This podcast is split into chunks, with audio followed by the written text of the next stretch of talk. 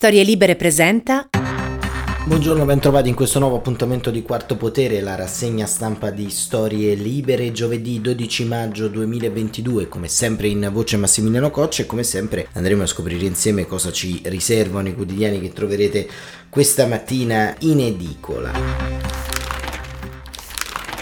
aperture sempre dedicate alla crisi ucraina, ma soprattutto al viaggio di Mario Draghi eh, negli Stati Uniti a Washington, ma con una particolare attenzione non solo alle richieste, ma anche al ruolo centrale che il nostro paese intende giocare in questa fase bellica, in questa fase di eh, transizione, possiamo dire anche in questa fase di sostanziale stasi del conflitto. Si continua ovviamente a leggere e a comprendere della potenza di fuoco del Cremlino concentrata sul sud del eh, paese e della battaglia dell'Avdostal che eh, è ancora in fiamme. Ieri sono arrivati i tank russi per provare a fiaccare e a determinare in ultima istanza eh, la presa dell'acciaieria, ma eh, diciamo anche qui i piedi di Putin si stanno infrangendo contro la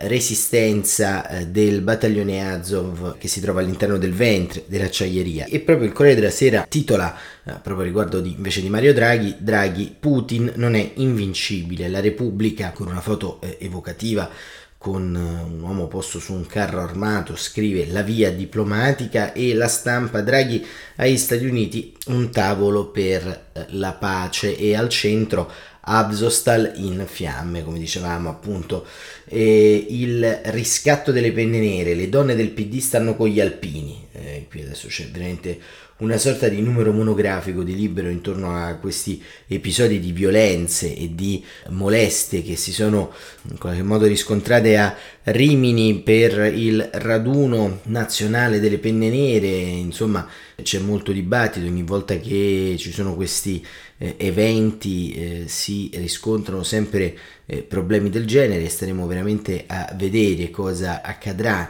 in seno allo Stato Maggiore dell'Esercito rispetto ai tanti episodi di eh, violenze e molestie denunciate. Il giornale attacco hacker all'Italia, offensiva di Mosca, il fatto quotidiano Draghi a mani vuote, Stati Uniti sempre più armi. Eh, questa è la lettura di Marco Travaglio che ormai sostanzialmente ha iniziato eh, da molto tempo una campagna in cui ha posizionato il suo giornale non tanto su una posizione di eh, analisi e dibattito intorno a quello che sta succedendo, seppur legittimamente su posizioni differenti su quelle del governo, ma qualsiasi eh, azione, qualsiasi accadimento, qualsiasi evento che avviene nel nostro paese viene vettorializzato contro il Presidente del Consiglio e l'attuale governo. Insomma, ricordiamo che Marco Travaglio e il Fatto Quotidiano sono una sorta di house organ del eh, Movimento 5 Stelle, ma da un punto di vista pratico tutto questo eh, si va poi a scontrare con un dato di realtà, insomma, che eh, ovviamente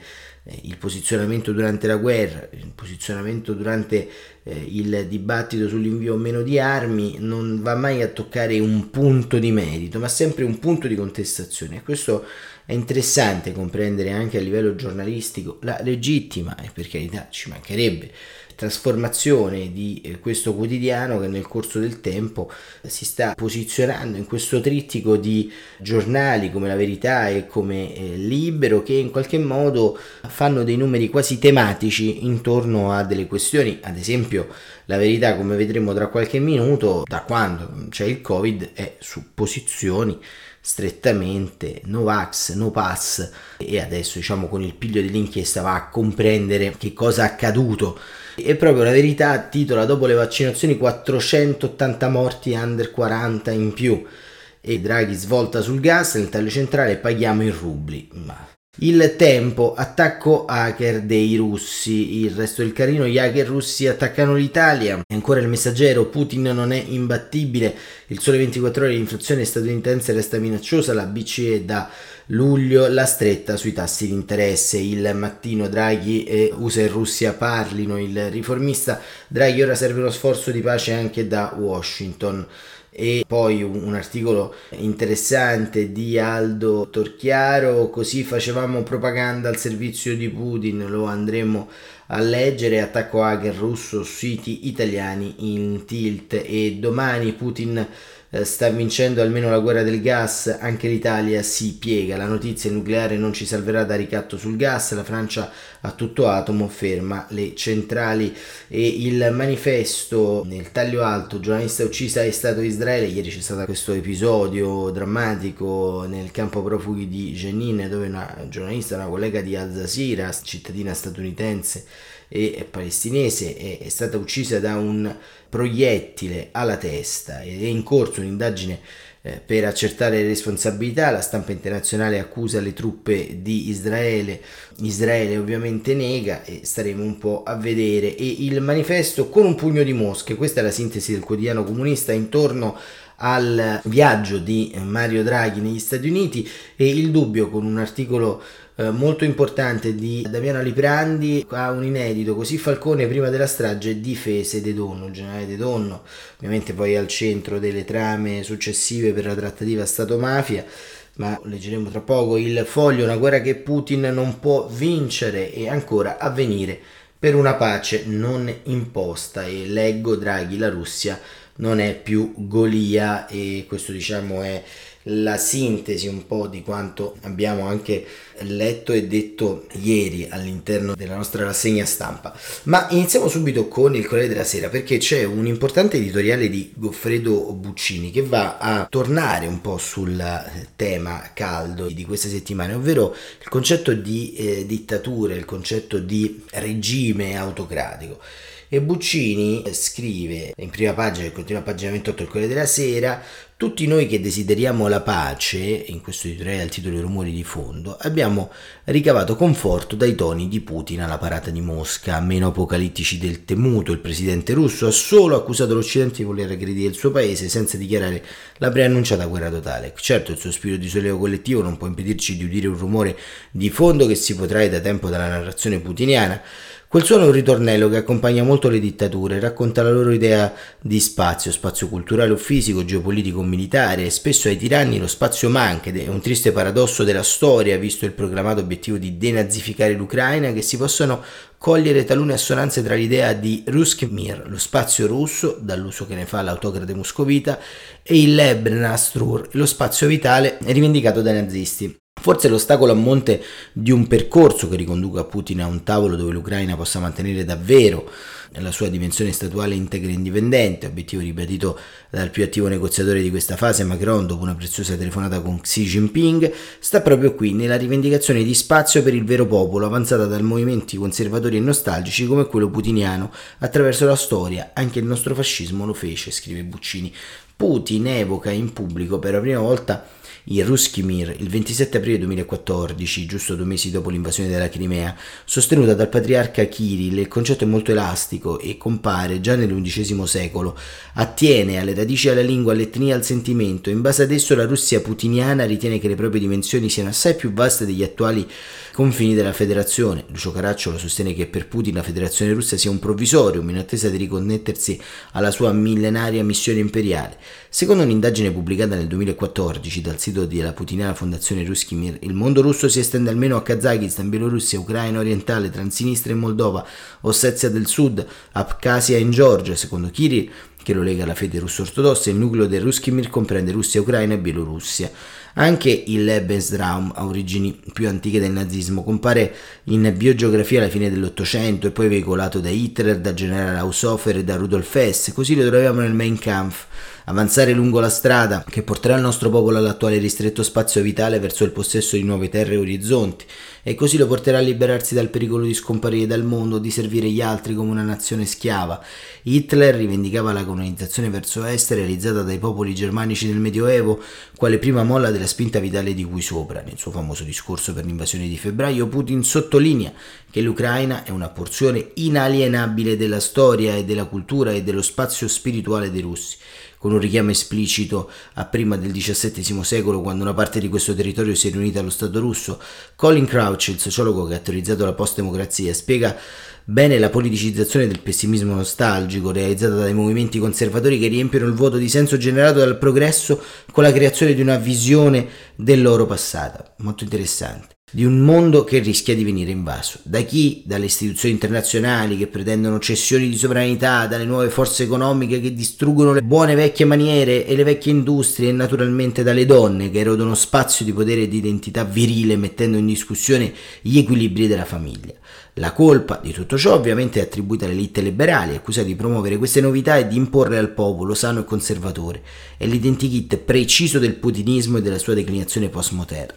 Nulla, se non le difficoltà incontrate a causa dell'imprevista resistenza degli ucraini, può far credere a un ripensamento, ma questa resistenza c'è stata ed è determinante. Nel brodo di cultura valoriale, scrive Buccini, di ogni vero movimento retropista, direbbe Bauman, i diritti individuali svaniscono, ciò che contrasta l'ortodossia sessuale deve scomparire. Hitler in fondo si ribellava alle degenerazioni di Weimar, Putin alla società libertina occidentale di gay e drogati. Persino i discorsi d'avvio delle invasioni, quelle di Hitler contro la Polonia e quella di Putin contro l'Ucraina, presentano analogie inquietanti, finanche nella scelta delle parole, delle rivendicazioni e delle minacce. Buccini va a concludere scrivendo: Ma Putin ovviamente non è Hitler, è assai lontano dalla demoniaca dimensione teoretica attinta dal Führer. Variabili come NATO e UE stanno qui a permetterci che la storia non può ripetersi e soprattutto a rinfocolare le speranze degli occidentali Conta il principio di realtà che ci auguriamo possa prevalere sui foschi echi ideologici. Tale principio si è visto in azione nella Piazza Rossa, quando l'autocrate di Mosca ha ridotto la propria narrazione alle rivendicazioni del Donbass, ha omesso di citare l'Ucraina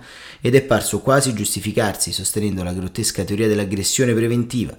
Non c'è da fidarsi troppo, lo sappiamo. Vladislav Sukrov, vero Rasputin di Putin, prima di cadere in disgrazia, ha chiesto spazio per il suo capo, spiegando come sia impensabile che la Russia rimanga entro i confini di un mondo osceno, cioè il nostro mondo democratico. Ma più che confidare nel dittatore, noi confidiamo nel suo popolo quel popolo di padri e madri che ha già perso migliaia di ragazzi nelle folle avventure in Ucraina, per assicurare il quale il leader del Cremlino potrebbe aver cambiato postura. Non c'è da fidarsi, ma da sperare che Putin non sia quella tigre con cui non si può ragionare avendo la testa nelle sue fauci, come Winston Churchill ebbe a dire tanti anni fa del più feroce tiranno dell'epoca moderna, negandosi ad una pace inginocchiata. E questo è Goffredo Buccini, questo articolo mi avviso molto importante perché va a delineare alcuni punti di analisi della fase storica, politica e geopolitica che viviamo in questo momento, perché l'azione determinata da questa ideologia putiniana intorno al mondo in cui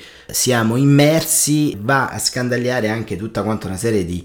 eh, vicende del cosiddetto dibattito pubblico. Se il putinismo è in qualche modo grande contrafforte eh, del populismo, in questa diciamo, visione si alimenta di tutta quanta una serie di altre vicende interne tra cui lo strato della propaganda, tra cui l'idea di determinare una contaminazione ideologica all'interno delle democrazie liberali.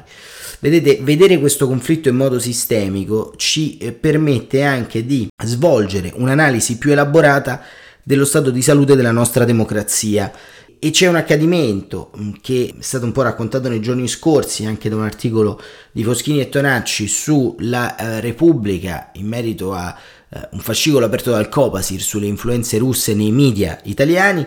e il racconto di Massimo Micucci, ex presidente di Reti, che racconta ad Aldo Torchiaro come eravamo al servizio di Putin, così agiva la propaganda russa. Il racconto di Massimo Micucci, ex presidente di Redi, ci diedero l'incarico nel 2006, dovevamo combattere la stampa antipatizzante e migliorare la reputazione dello zar con delle non notizie. Curare la reputazione di Vladimir Putin per l'Italia, renderlo meno antipatico, più popolare, questo in sintesi l'incarico ricevuto a Roma dall'agenzia Reti di Massimo Micucci, un compito portato avanti fino a qualche anno fa e basato sul monitoraggio di giornali e sulla preparazione di strategie di risposta a eventuali attacchi, un servizio che ha preso il via quando i rapporti Italia-Russia erano ben diversi da oggi e poi interrotto senza ripensamenti, perché il cliente di quelli spigolosi è qualcosa di più, un cliente che ha la modalità di lavoro difficilmente compatibile nell'ambito della comunicazione e della media relation con le nostre aziende, mentre il titolare di Reti, azienda specializzata nella lobbying e public affairs, che per anni ha curato l'immagine percepita sui media italiani, per conto della presidenza della Repubblica Russa. La vicenda risale negli anni e nasce addirittura nel 2006 quando uh, Keskum, il gigante americano delle PR, riceve dai suoi uffici a New York una notizia in attesa,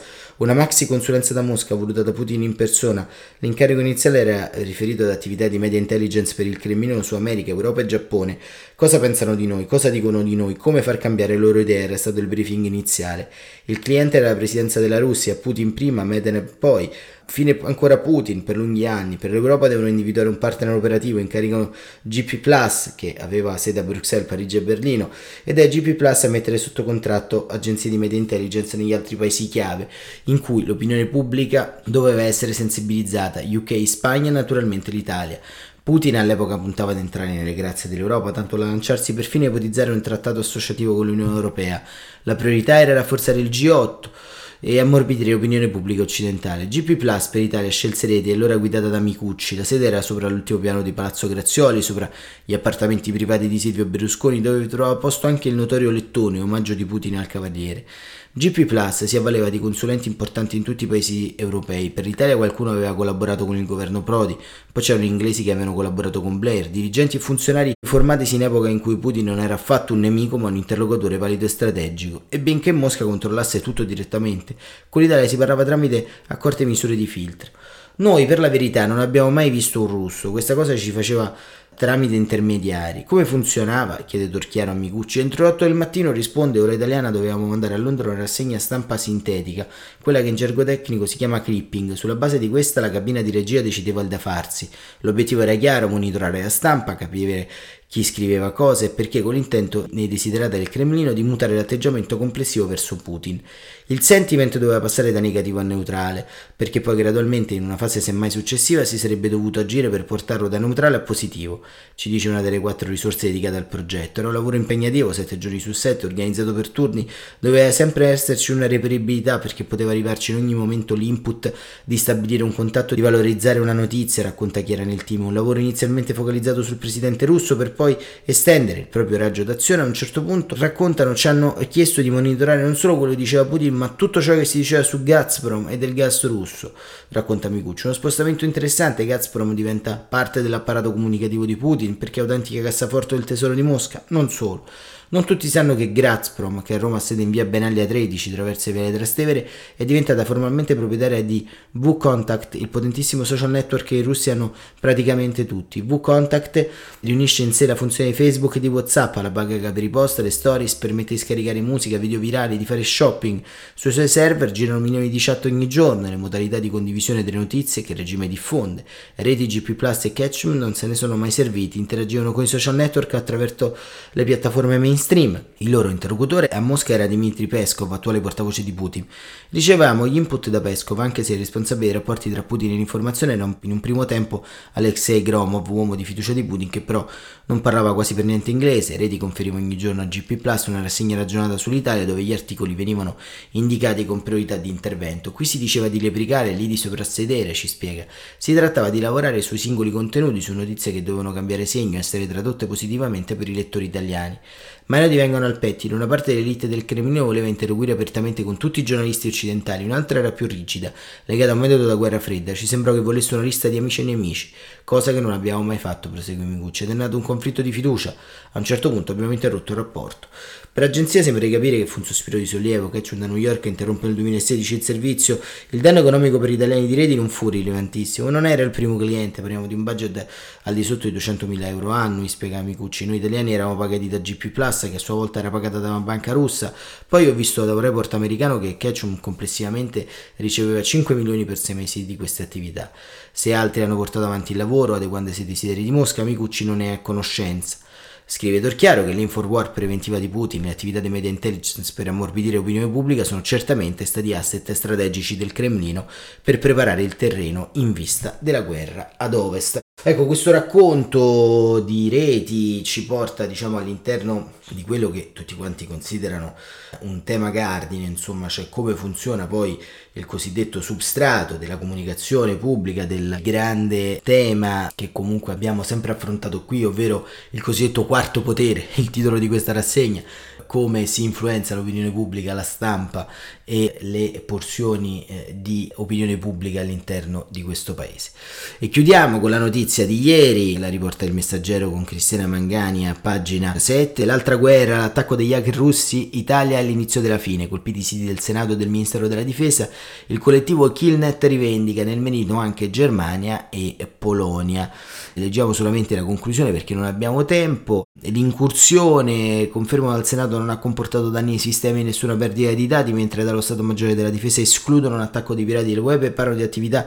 di manutenzione da tempo pianificata. Al lavoro c'è l'Agenzia per la Cyber Security Nazionale che è in stretto contatto con le amministrazioni colpite per ripristinare i siti, analizzare il fenomeno e suggerire prime idonee contromisure tecniche. Anche la postale con gli esperti del Centro Nazionale Anticliniche e Informatiche per la protezione delle infrastrutture critiche ha avviato una serie di indagini per tentare di salire ai server da cui è partito l'attacco che non è limitato solo all'Italia, ci sarebbero riscontri in Germania dove sarebbero stati presi di mira gli aeroporti in Norimberga, Monaco e in Polonia con obiettivi banche, università e Parlamento. Inoltre i stessi hacker di Killnet hanno pubblicato su Telegram altri target che saranno colpiti nelle prossime ore in quei paesi. All'Italia viene dedicata comunque una minaccia diretta e coinvolge anche la Spagna. Mirai sta arrivando da te, forse questo è l'inizio della tua fine, scrive Killnet. Mirai è una botnet, una rete di computer compromessi che potrebbero essere utilizzati per ulteriori attacchi. Concludiamo così la rassegna stampa di oggi, grazie davvero per essere stati con noi e Quarto Potere torna come sempre domani mattina alle 7.45. Buon proseguimento di giornata.